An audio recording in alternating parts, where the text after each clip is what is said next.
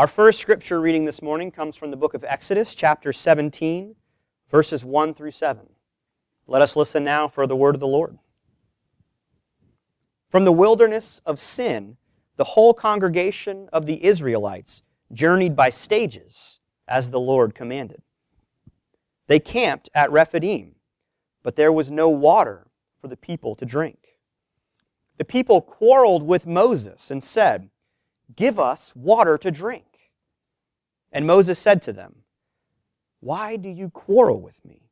Why do you test the Lord?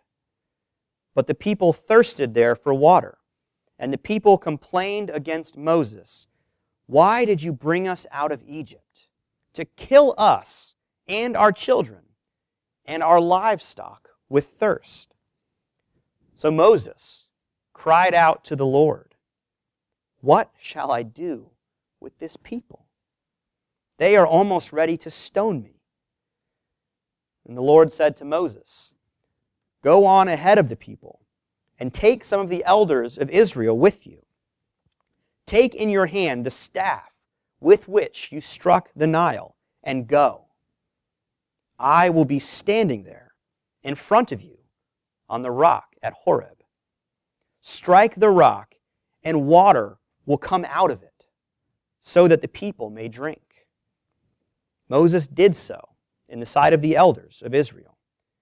He called the place Massah and Meribah because the Israelites quarreled and tested the Lord, saying, Is the Lord among us or not?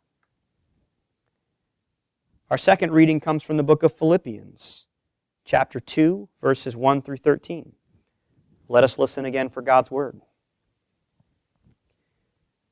If then there is any encouragement in Christ, any consolation from love, any sharing in the Spirit, any compassion and sympathy, make my joy complete. Be of the same mind, having the same love, being in full accord and of one mind. Do nothing from selfish ambition or conceit, but in humility Regard others as better than yourselves. Let each of you look not to your own interests, but to the interests of others. Let the same mind be in you that was in Christ Jesus, who, though he was in the form of God, did not regard equality with God as something to be exploited, but emptied himself, taking the form of a slave being born in human likeness and being found in human form.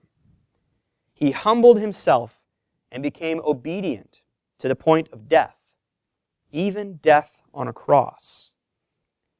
Therefore, God also highly exalted him and gave him the name that is above every name, so that at the name of Jesus every knee should bend, in heaven and on earth and under the earth. And every tongue should confess that Jesus Christ is Lord, to the glory of God the Father.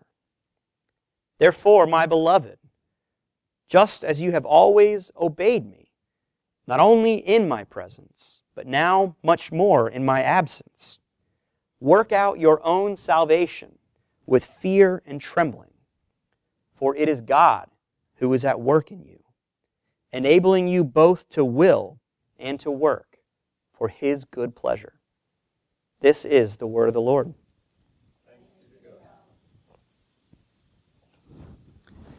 You know, the more things change, the more they stay the same. Right? Once again, continuing along this narrative of the Exodus, we see yet again the Israelites are complaining. This time because they have no water. And once again, God miraculously provides for them.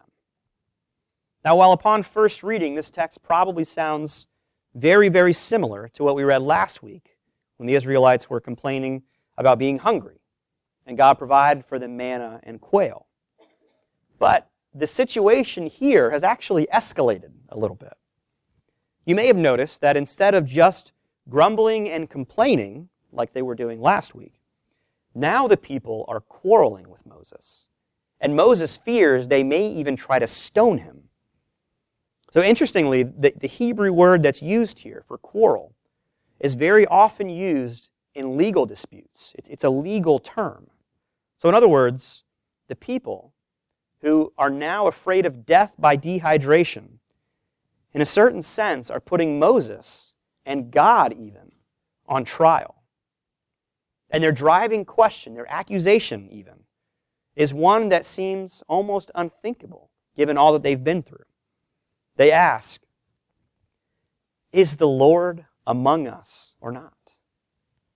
It seems impossible that after all this, after witnessing the power of God over Pharaoh in Egypt, after being miraculously led through the waters of the sea, after being fed with bread from heaven in the wilderness, you'd think that this question would have been sufficiently answered by now. That yes, indeed, the Lord is with us. Yet, even with everything they've been through and everything God has done for them and done in their midst, they still question the presence of God with them. Now, once again, like last week, it's important for us to recognize ourselves in this story that we are just like those Israelites. That it's not simply those people that did this and that asked those questions. This is our story. This is who we are. Constantly putting God on trial and asking, is the Lord among us or not? Even after all we've been through and after everything God has done in our midst. In fact, we have many churches across the country right now, and even a couple in our own presbytery, that I think are asking this question Is the Lord among us or not? Asking this question of our denomination. And sadly, many of them believe that that answer is no. That the Lord is not among us uh, because of some of the decisions that we've made recently as a denomination. Many worry that we're going against the Word of God or that we're doing things contrary to God's will. At our next Presbytery meeting in uh, about a week or so, we'll be voting, in fact, to dismiss a congregation from our denomination to another Presbyterian denomination because they feel they can no longer be a part of this denomination because of how the church has changed and how they believe it will continue to change. And I'm not trying to assign any blame or judgment or say anything negative about those who have made that difficult and complicated decision to leave. I simply bring this up to say that this question, is the Lord among us or not, is still very much a live question. It's a question that haunts even our church, continues to be asked over and over by God's people. It's also, to a certain extent, I think, the question that Paul is seeking to answer when he writes his letter to the church in Philippi. Now, we don't know a whole lot about the situation in Philippi, except that, as with many of Paul's writings, it, the letter seems to have been precipitated by some kind of conflict or discord among the people. You know, this church that Paul uh, helped plant, helped build, um, now he's, he's, it seems like he's in prison and he's writing them this letter to, to um, primarily to bring, give them this sense of their unity, to promote this sense of unity. It's what he continues to drive home. So he begins what we read this morning by saying, if there is any encouragement in Christ, which is a bit of a misleading translation. More accurately, I think it should read, since there is encouragement in Christ. Since there is consolation from love. Since there is compassion and sympathy. In other words, Paul is not wondering aloud if these things exist. For Paul, they are assumed. We have those things from Christ. But there is something missing within this church, within this community. And he exhorts them to make his joy complete so, right away, we should notice that Paul's joy is intimately connected to the life of this community. Paul is being very, very pastoral here. And how do they make his joy complete? By being of the same mind, having the same love, and being in full accord of one mind. I find this particularly interesting because Everything Paul says there sounds very heady, right? It sounds like it's all kind of up here. Be of the same mind. It, may sound as though Paul is saying that there is disunity in this church because some people have some slightly different beliefs. And we all need to get on the same page and we all need to be in full accord and of one mind, thinking and believing the same things. Yet, he follows that, that, that suggestion up by saying, Do nothing from selfish ambition or conceit, but in humility regard others as better than yourselves. What's particularly interesting about that phrase is that in the ancient world, humility doesn't seem to have been regarded as a virtue. Today, by and large, we consider it to be a virtue, yet few of us actually strive for it. Right? We're better at the humble brag than we are at actually being humble. But it's fascinating, I think, that Paul's exhortation to be of the same mind seems to have almost nothing to do with what the people are supposed to think or believe theologically. Paul, in other words, Paul is not concerning himself with doctrine here. He's concerned with how they live and how they love. The closest he gets to doctrine is to telling them to think more highly of others than, your, than themselves and to put the needs of others before their own needs. He goes on to say, Let the same mind be in you that was in Christ Jesus, who, Paul points out, lived a life of ultimate humility, did nothing from selfish ambition or conceit and looked not to his own interests, but the interests of others. And then Paul goes into what has come to be known as the Christ hymn. It's what we refer to um, that last part of, of chapter 2. Scholars are divided over whether Paul wrote this or someone else, um, but it seems very clearly to be this thing that was used very early on in Christian worship, this hymn that would be recited or sung by the people. So, in other words, this is one of the earliest statements about Christ used in worship. It's a very powerful, powerful statement. So, what does it mean to have the same mind that was in Christ Jesus? Which seems to me like a pretty impossible standard. What, what kind of mind was in Christ? According to Paul, Christ is the one who emptied himself. Even though he was in the form of God, in some way, he absolved himself of this equality with God, took the form of a slave, humbled himself to the point of death, even the most humiliating, wretched form of death. In, in Greco Roman society, there was no worse way or more humiliating way to die. It was a form of execution reserved for revolutionaries, the worst of the worst, those who Rome considered to be a threat and wanted to publicly show the people this is what happens when you question the empire. This is what happens when you speak ill of Caesar. And, the, and then the Jewish world, Deuteronomy says, anyone who is hung on a tree is under God's curse.